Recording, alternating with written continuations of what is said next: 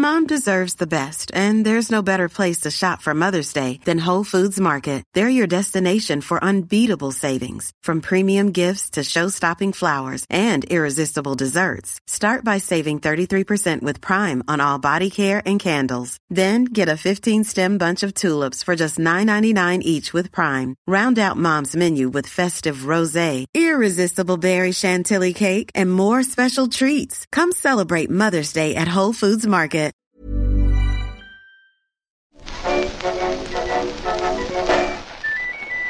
The Fun Factory, written and read by Chris England. Hello, Chris England here. A little uh, bonus this time, um, like a DVD extra, except it's just the extra, no DVD. Um, what we're going to play is an interview that I did on a podcast with Tim Lovejoy. The podcast called Dear Lovejoy. This is just the part where I'm talking about the Fun Factory, talking about this podcast. If you want to hear the rest, I'll talk a bit about some other things. Uh, you can go to the Dear Lovejoy um, part of iTunes, and there's lots of good stuff there. Uh, but this is the talk I did with Tim. I hope you enjoy. Um, you've t- you're turning a trilogy of novels you've written into a podcast. I am, Uh, yeah. Can you can you set up for the listener? A, a, when did you write the novels, and um, set up the basic premise of, of the books? Well, it, feel, it feels like to me that I've been writing the novels for almost forever. But Okay. they came out in uh, 2014, 2016, 2018.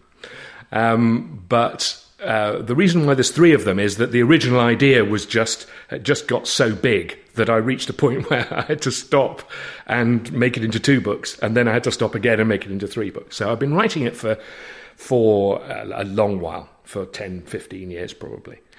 Um, and it, the idea that I that I have written is it's about the early career of um, of comedians like Charlie Chaplin and Stan Laurel, who were who were I I was it, that's the story that I was interested in. That Stan Laurel, of all people, should have been Charlie Chaplin's understudy when they were like 18, 19, 20.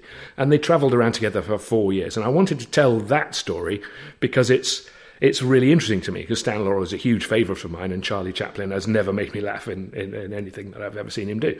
So, um, so I'm telling that story. Uh, to tell that story, I felt like Charlie, uh, that, that Charlie Chaplin had had had um, spent his whole um, career trying to keep Stan Laurel down, trying to keep Stan Laurel under his thumb. is that a fact or is that your opinion? That was a fact. Right. Okay. Yeah. Same thing. Yeah, exactly. Yeah, exactly. In my house, that's the same thing. well, no, I mean the, uh, the things that the things that kicked it off for me were uh, because of uh, because I came at it from the point of view of being a fan of of Stan Laurel and Lauren Hardy, but Stan Laurel above all as a as as the as the the comedy genius of the 20th century. Um, to find that he'd been because he's two years younger than Chaplin, had been Chaplin's understudy for four years, and had, and had and that this wasn't mentioned at all in Charlie Chaplin's autobiography, which he wrote at the end of his life, at the end of his career, let's say in 1964. Um, and Char- uh, Stan Laurel doesn't get a single mention, not a single mention, and they basically lived in each other's pockets for four years. They were they shared rooms on tour. They were they were uh, to hear Stan Laurel talk. Stan Laurel would never say a bad word about Charlie Chaplin, and Stan Laurel was very open about the time that they that they spent together, and would never you know would never have run him down, would never have. Uh, had a bad word to say about him, as I say, but Charlie Chaplin simply didn't mention that he that he even knew Stan Laurel, and that I found a fascinating thing to start with, because it spoke to me about Charlie Chaplin needing to keep Stan Laurel in his place. That Charlie Chaplin was so protective of his own legend, his own his own sense of his own genius as an artist, that he couldn't he couldn't allow the space for, let's say, his nearest rival. Let's say, you know, that, there's a way of looking at it that there were of that of that generation, there were maybe three uh, big uh, comedy figures. There was Stan Laurel and Charlie Chaplin and Buster Keaton, say, and he and Charlie Chaplin never gave a, a moment's credit to the other two and kept them in their place. And I found that I found that fascinating. So I wanted to write I wrote, wanted to write that story from the point of view of a third character, who is my narrator, who is a guy called Arthur Dando, who was a real guy, who went on the tours with these with these two, with Chaplin and Stan Laurel. He's real. He's a real guy, yeah. Oh. But I but as a character in my books, Yeah. he's kind of he's kind of a composite of two or three people. But there was a real Arthur Dando, who I've made a contemporary of Chaplin and Stan Laurel, uh, so that they can be rivals and go through the same experiences and be on the same tours. And the real Arthur Dando was on some of those things and got sacked off some of those things, Right. And it dipped in and out more more than I've made it. But the real Arthur Dando did uh, go on tour for the Fred Karno Comedy Company, the famous Fred Karno Company. It was the giants of the music hall, the Edwardian music hall, uh, with Chaplin and Stan Laurel. And Arthur Dando, the real Arthur Dando, and Stan Laurel got sacked by Karno for asking for more money on a tour of America, came back to England and did a double act together. So basically, Arthur Dando is, is Stan Laurel's first double act partner. And so in my second book, I, that is that they, they're knocking around together. And then in my third book, he does a double act with Oliver Hardy. and so he's kind of cancelled out by history, kind of as, a, as like a maths equation. You know, there's Laurel and Dando, and there's Dando and Hardy, and you put them together, you end up with Laurel and Hardy thereafter. And he introduce, he ends up introducing them and having his own, having his going going his own way, kind of thing. Uh, we'll have to. You'll have to give me some more knowledge on, on what the scene was like back in back in the day. My my whole knowledge of uh, Of the music hall, yeah, it basically comes from the Steve Coogan film. That's literally what I probably know of that era. which which Steve Coogan film? um, the, the recent one about um, Stan and Ollie. Stan and Ollie. Cause, yeah, because Stan and Ollie is, is essentially is the is the very end of Lauren Hardy's Yeah. career. It's after they've made their last film, actually, and it's a great film. The, the Stan and Ollie, I think, it's I, I really enjoyed it, but it doesn't it doesn't tread on the toes of this at all Yeah. because the, the characters in in the Fun Factory novels are 18, 19, 20, 21. And Stan and Ollie is the is the is the tail end, and it's not, that's not really music hall. That's kind of post post Second World War variety, which is similar, but it's not quite it's not quite the same, because already by then, uh, you know, in the in the late forties, the early fifties, the movies had kicked in and, and kicked music hall in the teeth, and then television. You know, so so the so the money that was there, the audiences that were there was was much less. In the in the period that I'm writing about in the Fun Factory, the Edwardian music hall is before the cinema, is before television, is before the radio. The music hall is the there's theatre, there's there's legitimate theatre if you like, but music hall is the people's entertainment. Is is is th- the thing that, that that offers everything that cinema and television and radio offered subsequently, which is spectacle and and music and comedy and and a sort of working class um, thing as well. And so a, a typical music hall bill, let's say, would play two, three times a day. Sometimes in London, in somewhere like Willesden or Ealing, would play to a theatre that's like two thousand seats and would fill and would fill three times a Wow. day. And what they offered was not only comedy, because there'd be front of tabs acts in front of the in front of the curtains. There would be a solo comedian or a solo singer with a banjo, you know, or a solo clog dancer or something like that. And then the curtain would go up on spectacle, and that was what Fred Karno did. What Fred Karno provided were huge, spectacular comedy sketches, and his his organisation, which was based at the Fun Factory, which is a real place, and in Camberwell.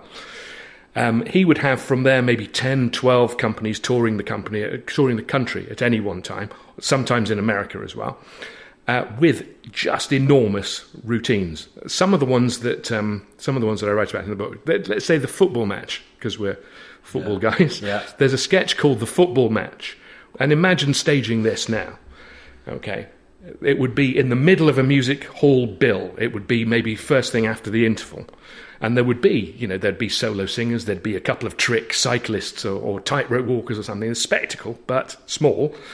But then after the interval, you go to the football match, which is the FA Cup final on stage. Okay, so there's there's 22 players. There's a referee, and these players are not just uh, actors. Some of these players are recent ex-international professional footballers who are on the uppers because they're you know their footballers weren't well paid in those days, and they're scratching around for a living. But and they would be introduced one at a time. You know, here's Fred Spiksley of the Wednesday, who played for England, who scored the winning goal in the cup final, and and in Sheffield he's a god, and people cheer, blah blah blah. And there's Crabtree from Aston Villa, there's Athersmith from Aston Villa, there's there's great players, and imagine doing that sketch now and introducing, oh here's Paul Scholes, you know, or here's Jamie Carragher, boo, you know. You don't like Jamie. I don't like Jamie Carragher, no, but he likes me, so you know, on we go. But um, But what was the but no. sketch? But the sketch, the sketch was uh, it was it was like a sketch. It was about half an hour long. It was in three acts. It involved a villain who was was the part Chaplin first played, a, a villain with a with a you know a cape and a moustache who was trying to bribe the goalkeeper, which was the star part, to throw the cup final. So it was a game. It was a game about. It was a sketch rather about corruption, about you know comedy villainy, and it, it climaxed with the cup final, which the keeper was either going to throw or not. But it would not only have the, all the players and the referee on the stage, and some of them celebrities in their own right. You would have a crowd behind, and there would be eighty people, eighty extras on a little sloping thing. And they, what they used to do was put the tallest ones on the front and the smallest ones at the back. So they g- gave a kind of illusion of of perspective. Mm-hmm. And then behind them was like a cyc, a curved sort of painted backdrop, like the thing they had at Arsenal, you know, when they when they pulled down the stand at Yeah. one end, with faces on it that, that was matched to the scale of the of the people in front of it. So it looked like the crowd went on and on and on, and it, within this crowd, the faces would pull out. And people would run around behind and shout something, through, st- stick their face through and shout something, and then put the face back in, and run to the next one. And so it looked like the crowd went all the way back. And, and they used to have in front of this um, cyc, this backdrop, they had these big electric fans point, on the floor pointing upwards. And uh, each on, attached to the front of this um, cyc, this backdrop, would be like stitched sleeves of jackets kind of thing connected to the painting. And when they turned the fans on, when there was a goal, they'd turn the fans on and all, all the arms on this painting would go, whoa, up. and all the ah. hats, and there'd be hats, and they'd, they'd blow hats up in the air. So it looked like a huge, I mean, it was a huge crowd. Imagine getting 80 people on stage now, and yeah, 100 people on stage, because there's the players and stuff. And this is the thing, this is the difference between what the music hall was like, what the Edwardian music hall was like, and what what you're talking about, the Stan and Ollie era variety, was much more, you know, double acts and and and people off off off them out of the movies, and people out, of, you know, starting to cash in, starting to do what you would expect now, you know. He was at that uh, Simon um, Simon Cowell apparently with his light show on uh, X Factor. He he was like uh, the first series or something, first couple of series. He had a million pounds spent on that stage. Yeah. And then he came in the next year. Stage not good enough. Two million pounds. And It's a bit like what this this this guy's doing of that day. But Yeah. how how did he make it work, financially work for him? Then? Because, well, you know, they, they were they were bringing in, in uh, the, the the Empire in Willesden or in Ealing or something. They were bringing in two thousand people three times a day. You know, and it Right. just worked. And they were paying these they were paying these ex-professional footballers next to nothing. Yeah. But uh, for the for the extras and for the the comedy performers in the Fred Karno company. They were they were paid less than they would be paid for a for a, a, a one-off gig, let's say, but it was fifty-two weeks a year. So the, for the, the exchange in exchange for the security, they would be they would take less money. So he didn't used to he didn't used to pay the, his performers what would be the going rate if they were a solo kind of thing, and which is how, why he he would lose them. He would lose someone like, uh, let's say, Charlie Chaplin's brother was a number one for Fred Karno, and he would get offers and go somewhere else, and um, and someone like and Karno couldn't hang on to those people because he wasn't paying the going rate for for them as a star comedian right. but his philosophy always was that it was his name that put the bums on seats. And he and so every everyone was a unit that was replaceable. Right. And everyone was Who a was cog in he? a Who was he? Where did Karno. he- yeah.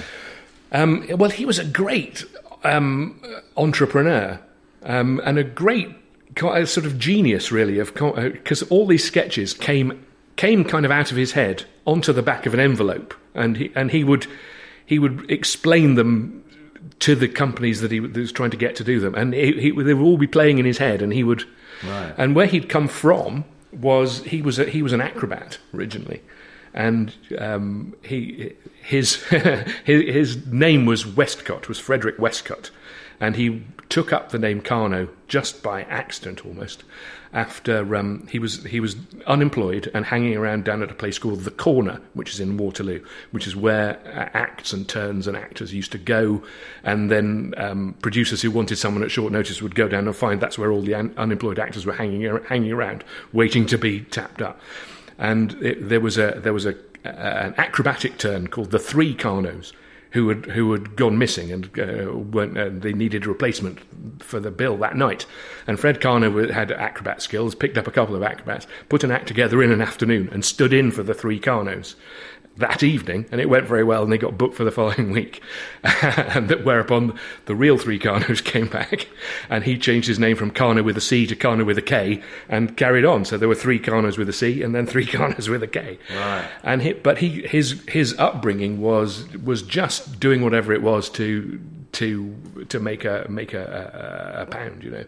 And he used to he used to um, do twenty one shows a day uh, when he was young um, in a in a circus.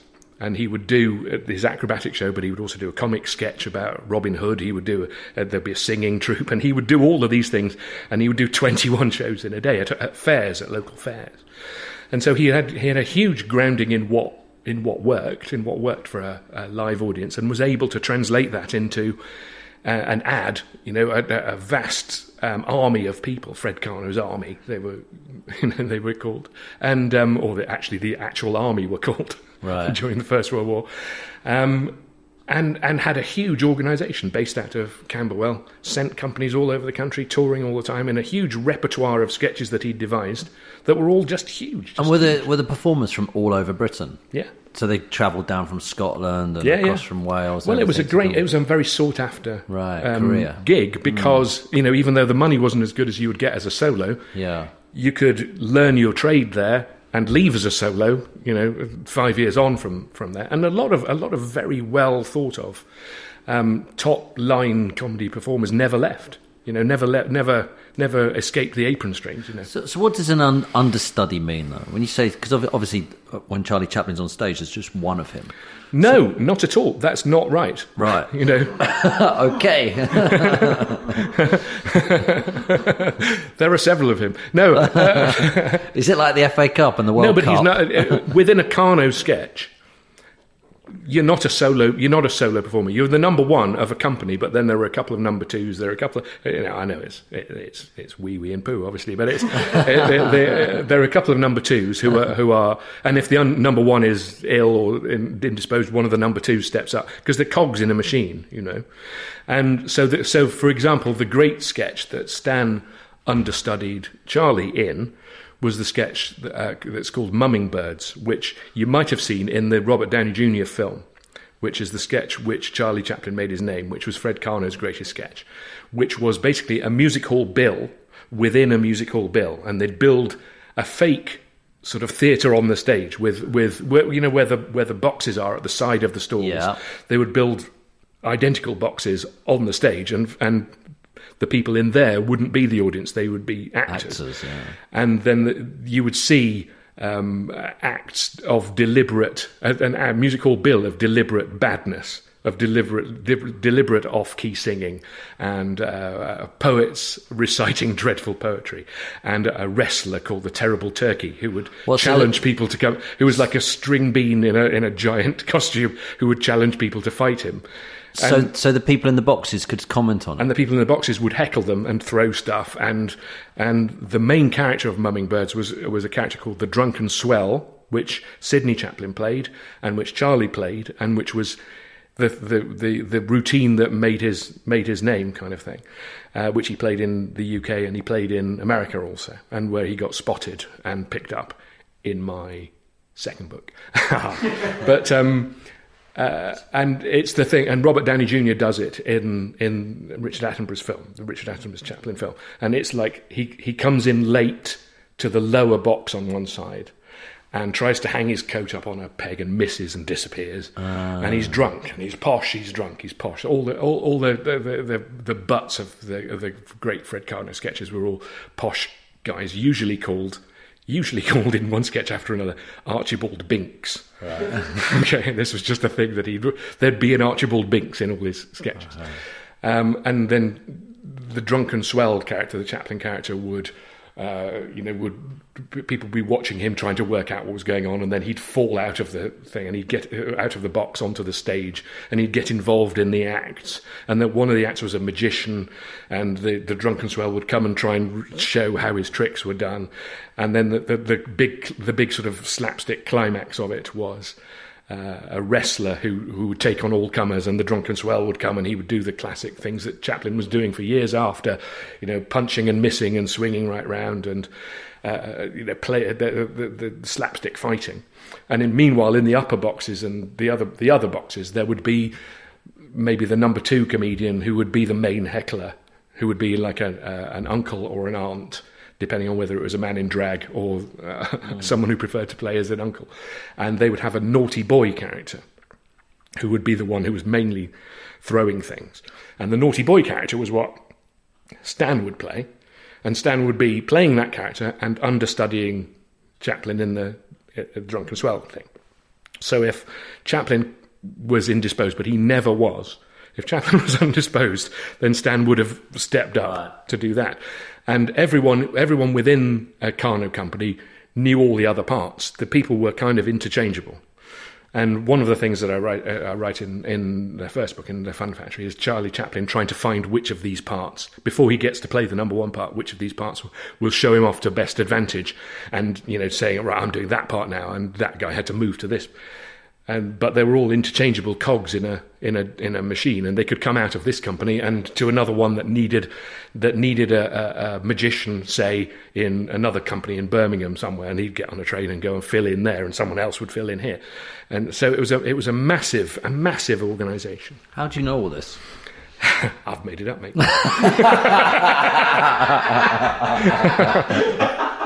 I, I write uh, fiction. Uh, no, That's what I, I, do. I write novels. I well, you know, yeah, yeah, yeah. But there are there are there are some very, there are some there are not very many, but there are some books yeah. about, about uh, Fred Karno.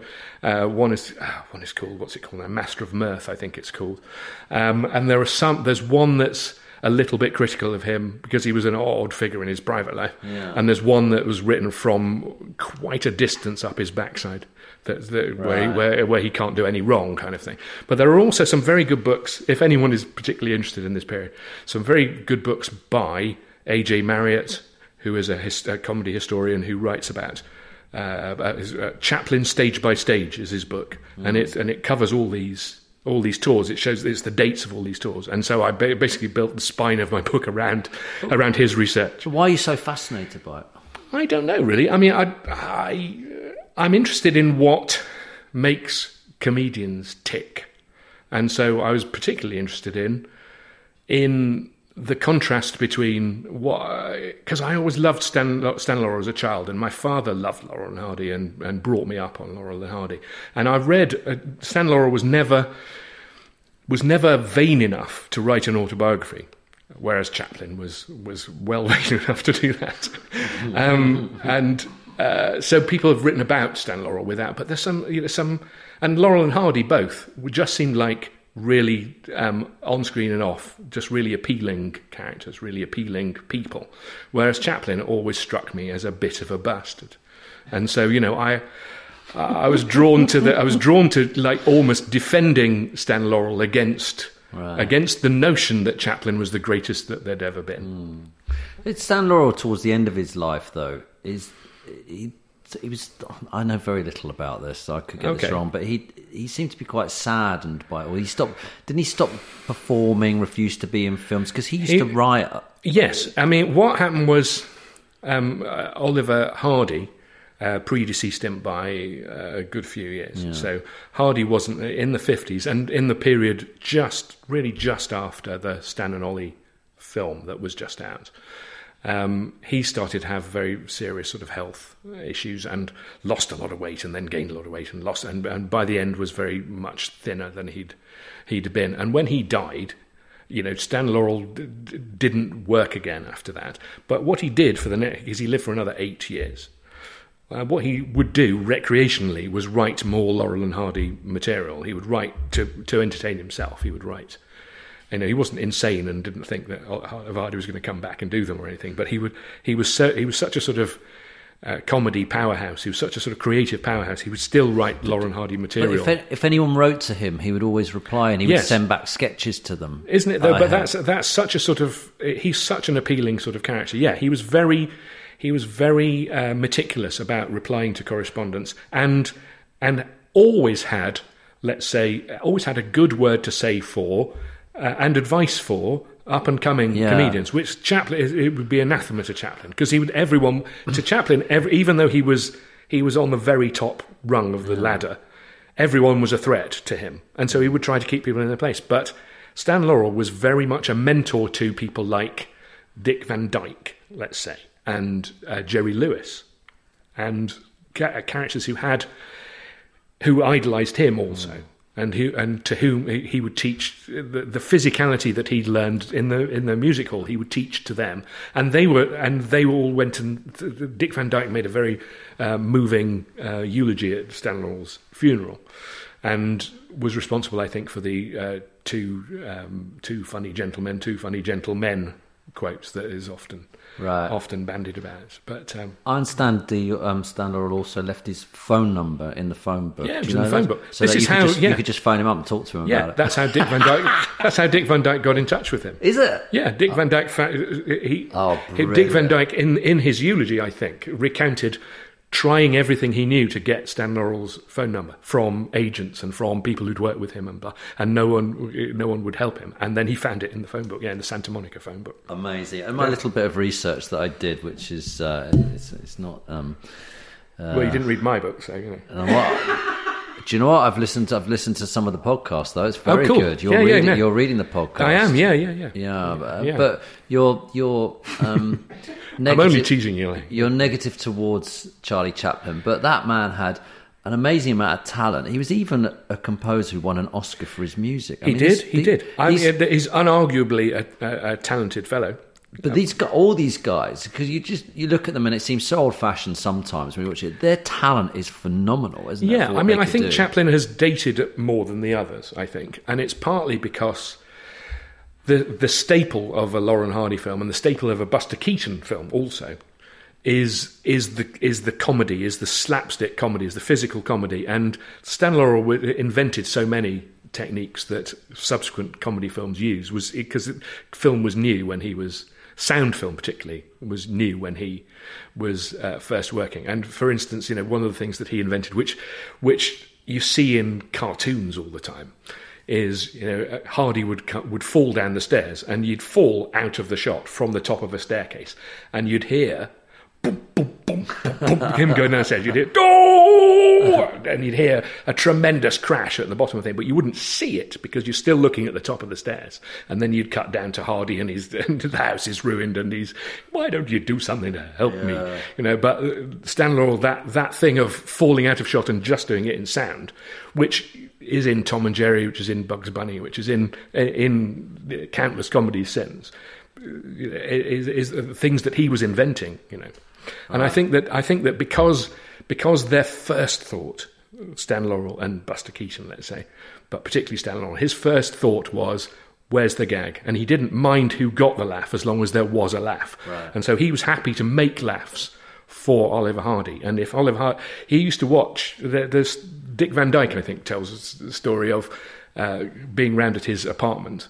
His, uh, quite a humble sort of little apartment, and they're watching Laurel and Hardy, and Laurel is just watching Hardy and going, "He was so funny. He was so funny. Brilliant. Look at him. He's so funny." And he doesn't watch himself; he's watching Hardy. Hmm. and I think there's a there's a sort of there's a sort of selflessness to Yeah. that to that to that comedy, and Chaplin's is all about him.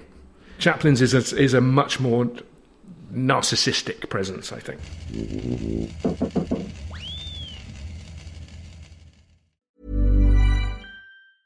Mom deserves the best, and there's no better place to shop for Mother's Day than Whole Foods Market. They're your destination for unbeatable savings, from premium gifts to show-stopping flowers and irresistible desserts. Start by saving 33% with Prime on all body care and candles. Then get a 15-stem bunch of tulips for just $9.99 each with Prime. Round out Mom's menu with festive rosé, irresistible berry chantilly cake, and more special treats. Come celebrate Mother's Day at Whole Foods Market. When your skin feels nourished and glows, you radiate confidence. Osea makes giving your skin a glow up easy with their clean, clinically proven Mega Moisture Duo. This seaweed powered duo features two of Osea's best sellers, Undaria Algae Body Oil and Undaria Collagen Body Lotion. Glow from the inside out. Get 10% off your first order with code GLOW at OseaMalibu.com. That's O S E A Malibu.com code GLOW.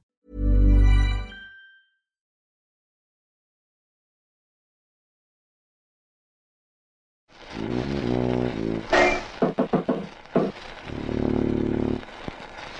It's weird how it went with their comedy. So the music hall stuff was obviously they had lines, they would sing, dance, Yeah, yeah. do all that sort of stuff. Then we went to the original films, no sound apart from a soundtrack played Yeah. at the top. So Chaplin, I assume Hardy and everyone, they had to invent just visual jokes. Yes, but then that was that was the the upbringing that they had for music hall as well. I mean, they they would have they would have lines in the sketches, but they were basically the skills they were learning were pantomime skills, were physical skills. So the music hall stuff was basically just visual stuff. It wasn't just anything, but it was it was a lot of it was physical. Right. I mean, there's there there are stories that music hall comedy was only pantomime because of because of um, uh, st- stringent regulations put by the Lord Chancellor, um, censorship regulations. So they weren't allowed to have dialogue in in in the music hall eh, because then then it would be classified as a as a theatre. And I don't think that that is true. right. But but nonetheless, these sketches were designed to play not only in this country but also in France and in Belgium, and you know, so they had to have they they used basically the international language of pantomime. They would do dialogue, there would be dialogue, but their the chief skills that they learnt were physical were physical comedy, were slapstick comedy, were expressing what Chaplin was great at was you know expressing a, a feeling of playing a scene through through his body language, through through mime, and that, as I'm sure you can imagine, once silent movies come along, that is a very transferable skill because you're only using your body to tell a story, and that was why Chaplin was was such a monster hit because of the upbringing that he'd had in the music hall in the Karno Company. I I watched some footage the other day. that Suddenly they had special effects as well to work with. Um, they had uh, perspectives and stuff like that to work with, the view that, rather than a stage. And so Yeah, it- yeah. Charlie Chaplin looked much more daring than he actually ever was. And Yeah, But it was an it was an era when they would do they would do their own stunts Yeah. Because they didn't know not to because the, because the the industry was new. Yeah. And the, there are stories of uh, Mack Sennett, who did the Keystone, who was the, the head of Keystone, who was one of the first producers to make Chaplin films, and did the Keystone Cops and so on. And Mack Sennett himself used to play on screen. And there's a story about him um, doing doing the classic the classic silent movie villain thing of the, the girl tied to the railway tracks Yeah. and the train is coming Yeah. and they have to get the they get the girl just in time for uh, before the train comes and they absolutely did that they absolutely tied a girl to the tracks untied her picked her up and moved her out of the way just in time as the train was coming because they didn't know how not to do it. do you know what I mean? And they did they did it, and th- because every every silent filmmaker was trying to outdo the one the next one. So they absolutely and the, and the story of his of the train brushing his arm as he's and he only just and it looks it looks great because. It they nearly died. You know. uh, did Charlie Chaplin ever move? Because Charlie Chaplin, you know him as silent movies. Did he ever move to movies with sound? Because uh, you know, Yes, um, yes, he did. Yes, I mean, he he he clung to silent movies much longer than everyone else um, because he regarded himself as this as this great pantomime artist, and he felt like it was the the purity of his art was best uh, expressed silently with with with music, but as a, as a pantomime thing. So when silent movies came in in the in the sort of mid late twenties, he carried on uh, sound movies rather. When silent movies, he carried on making silent movies. When Lauren Hardy were making, sound, were already making sound movies. what was the period of time then that silent movies were around for? How many? silent movies up to about 26, 27. So what time? When did they start? When did which start? Sound The, movies. no, the silent movies. Silent movies. Well, um, there were silent movies in the in the first decade of the 20th century. Um, Chaplin started, um, and it was a very young industry then. Chaplin started at the end of 1913, and made dozens of short films in 1914 and became a star all around the world in 1914. So the industry is very was very young then. So they would be making films for two or three years before that that were starting to get that, and theatres were starting to turn into cinemas, and uh, and there were Nickelodeons that you could go in which which would show it for a nickel, obviously. Why, why did they all want to go to America? Was that for the dance hall stuff or because the movie industry started? Uh, it wasn't because of the, the music. The, the um, movie industry was was not. It was not the thing that it that it is subsequently. It's not uh, uh, when Chaplin left um, the Karno company to go and make movies for Mack Sennett. Um, everyone else in the company um, thought that he was crackers and thought that he was he would never be able to come back. He'd never be able to come back to the, their livelihood was on the stage. They went to America because there was a big vaudeville. There were several big vaudeville circuits in America, which were like the music hall circuits in in the UK, but just more of them and bigger. And so Karno would send his company would send a company every every year probably over to America to tour the same material, but just in American vaudeville, alongside you know uh, Buster Keaton and his and his family's act, and Harry Langdon and his his act. You know. So it was just a way to go and make money. Yeah, and there, there was a big thriving live performance circuits, and because because before the movies, you know that it was the same in America. Vaudeville was the people's entertainment, was spectacle, was everything. you know. Do you know what interests me about that time is the uh, moustache? because Well, know. the moustache was was yeah. I mean, uh, obviously that toothbrush moustache is not quite. Uh, it didn't quite resonate in the same way as it does now. but it was a but there's three people famous for it. but it was a there? There's- big gift for Chaplin when he made The Great Dictator, which was a talkie in the during the in the forties during the war, where he Yeah. played he played essentially Hitler. He played a, a, a, a character called Adenoid Hynkel, who was essentially Hitler. And Oliver Hardy had one as Oliver well. Oliver Hardy had one. He did, yeah. It's like is it Just the nicest man. But do, And- but, but do we do we think it was it was perceived as a comedy moustache? And if it was, Yeah, yeah. why did Adolf Hitler go? Well, I'm going to have one of those then. he was a great, a great comedian. He was a great live act. he was a great. He was. He His was. speeches, Yeah, yeah. honestly, they were Just were a great they- live that- act. that- Nuremberg rally and everything. He, he got the crowd there, but I mean, it's amazing, isn't it? That moustache. It is, but, you know, no you- one will ever wear that moustache again. Actually, Michael Jordan did. Did he? Have you seen the picture of Michael No, Jordan? no. All right, I'm gonna I'm gonna literally get this up for you. Yeah. whilst I Um, speak because I, I'm pretty fine. sure Prince Harry has had one. Pretty Yeah, sure. Yeah, but I don't think. okay, yeah. Uh, uh, Michael Jordan. I remember hearing about this. Uh, Okay. Hitler moustache. Sorry about this, anyone listening, but um, Well, you have to think. You have to think about um, you know Chaplin and uh, Oliver Hardy. It must have been a bit of a blow when Hitler started. Oh crumbs! he did go for it. Michael Jordan went for it. Went for the what do you call it? Do you, what do you call it? A toothbrush. It's a toothbrush. Yeah. Is that what it was called? Yeah, yeah. Do you reckon there was lots of men walking around with that, or was it just? I think a, just- I, I imagine a lot it. of them just shaved them off in 1979. But, prior to that, do you think in that time that was like a look for people? Yeah. think oh it was yeah, just yeah, a comedy yeah. look? Yeah, yeah, yeah. No, I don't think it was just a comedy look. I think it was a it was a sort of because all the, uh, the comedians were were perennially playing um, poor men trying to look posh.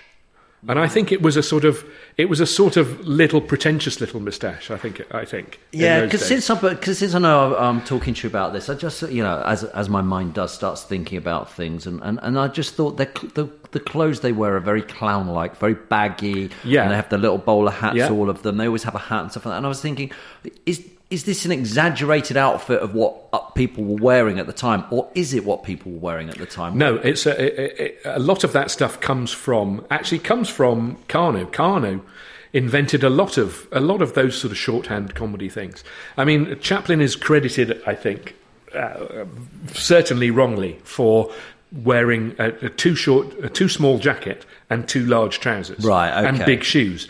And really, that was a staple. Uh, that was a music hall staple. There are lots of people that he nicked that from, and lots of people who claimed that they'd thought of it as well.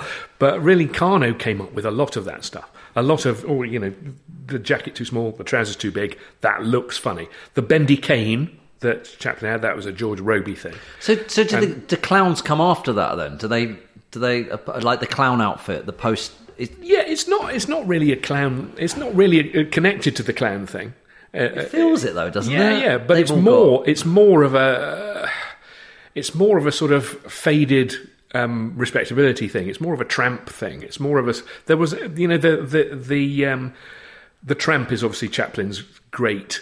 Um, apparently creation Yeah. but uh, tramp tramp comedy was a whole genre in in the music hall and in American vaudeville. There, and they would all do that. They would all. It was a tramp thing more than it was a clown thing. Why have you done it as a podcast? Uh, yeah, I mean, I, uh, the thing is, I spent a lot of time on the books, and the first one came out now five years ago, and the podcast thing seemed to be a, a, an interesting way to to breathe sort of new life into it, to keep it, to make it, to make it a, a live project, you know, to and to and to put and to put some things also around the edge of it that that you can't put. You know, you're, you're always perennially cutting things from a book. Mean, a book is always um, twice as long as it needs to be, and it, ideas that you can't put into it. And with a podcast, you know, I can talk to people about it, and you know, I can read the book, and people can hear it as a as a as a, an experience. But also, we're hoping to talk to some people like yourself. We talk to some people about it as well, and so so then it, it, becomes a, a, a, a denser, richer sort of experience, feels like this is crying out to be a Netflix series to me. doesn't it? Though. It does, Yeah. yeah. And it, but you know the way Netflix works. You know, they, the few good things about Netflix is they Yeah. refuse to launch, the, uh, release their ratings, and they also they've also got formulas they do, Yes. and. I think this is so their formula because of the Steve Coogan film, which was really popular, Yes. as we know. That Yes. worked. People love the dance hall stuff, you know. Yes, and yes. the idea that there's a narrative where Charlie Chaplin's not the nicest guy either, I think is so up their I think the, the difficult thing is to get something like this in front of those people. Um, partly because it's really difficult. I've discovered it's another reason for doing it as a podcast. Actually, it's really difficult to put a book in front of someone and have them read it. You know, even if you're Netflix and you're desperate and voracious for content, you know, uh, they want to see 200 words about it, you know. And even um, I tried to get it away as a, a radio, a Radio 4 serial. And, you know, the, a, a, a, an offers round comes around and you can't show them the book. You're not allowed to, you know, they won't read the book. You have to basically write, jot a couple of things on the back of an envelope, and then it goes along with, uh, it's up against an idea that someone else has had in the pub the day before, you know. Yeah, isn't that the beautiful thing about podcasting now? And the great thing about YouTube is if you've got an idea for a film or a sketch or something, you can go, hey, I can make that and stick it out there. Yeah. And at least Yeah, you've yeah. made it. And like you've written these books, which obviously take a lot of work, but you can go, as you say, breathe a new life into it and just offer it to another medium. So maybe I'm more. I think so, and I think you keep it. You keep you keep it feeling like it's got a pulse, you know.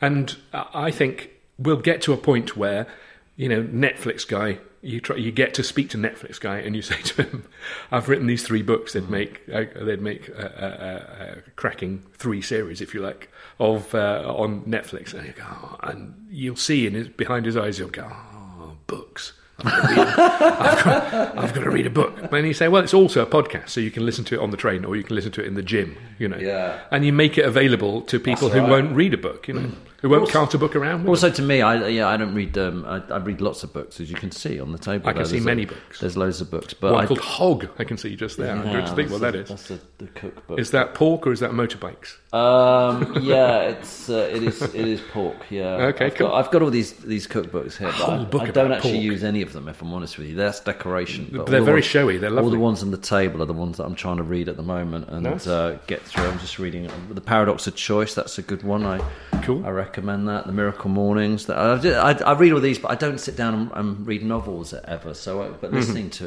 listening to your podcast, I thoroughly enjoyed it because you suddenly get you get engaged in the story. It's I Uh, yeah, I mean, hopefully that's that's part of. Um, yeah, I mean, it- it's hard sometimes to get into it to get into a, a book, and you know, books start as I'm finding now, trying to adapt uh, the first one into into TV episodes into into an offer of TV episodes. Let's say books can start in a di- can start in a different way to a TV thing, and what and what people are, are, are geared up for mentally is something that starts bang and you're right in the middle of it.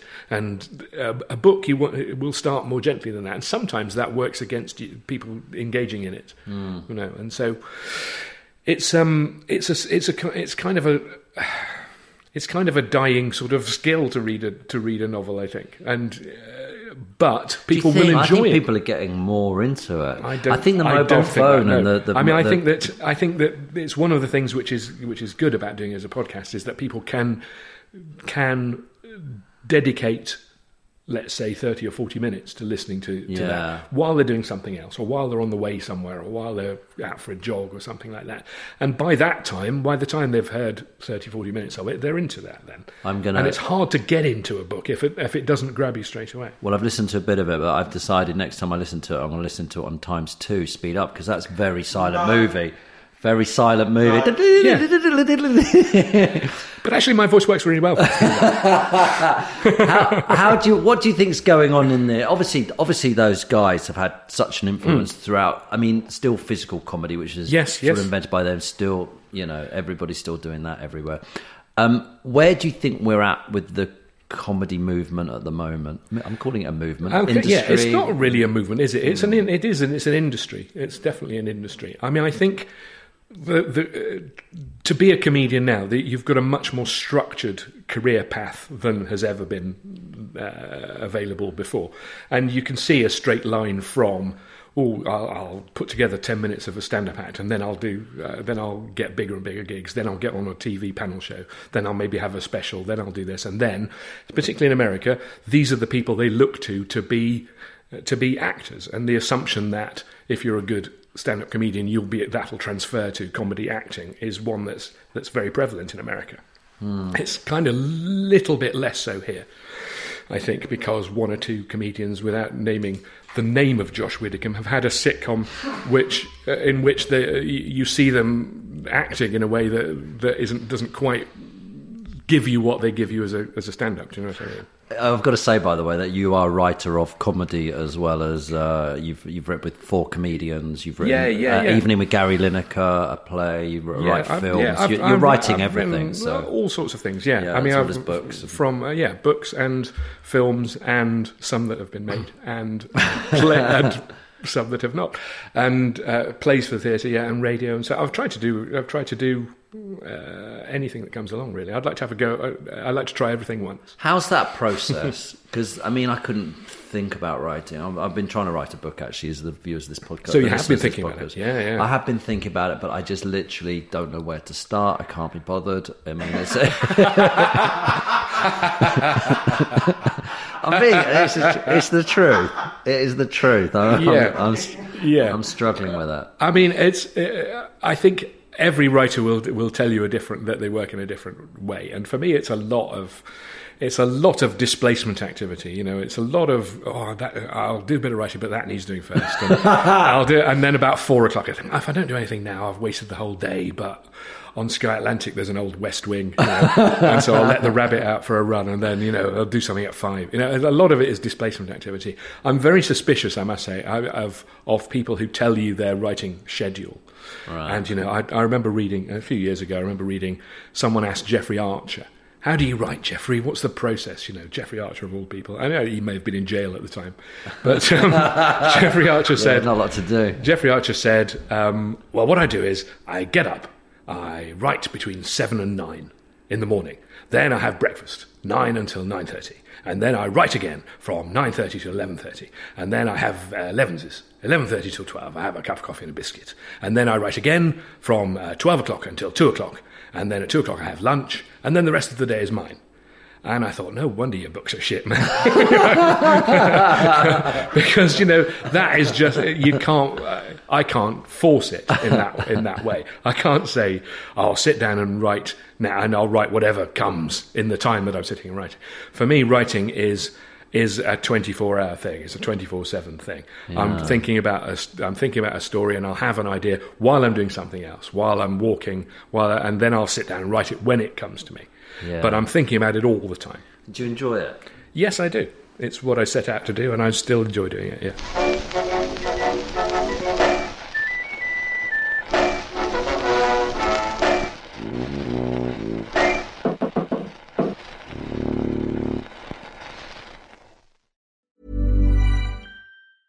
Mom deserves the best, and there's no better place to shop for Mother's Day than Whole Foods Market. They're your destination for unbeatable savings, from premium gifts to show-stopping flowers and irresistible desserts. Start by saving 33% with Prime on all body care and candles. Then get a 15-stem bunch of tulips for just $9.99 each with Prime. Round out Mom's menu with festive rosé, irresistible berry chantilly cake, and more special treats. Come celebrate Mother's Day at Whole Foods Market.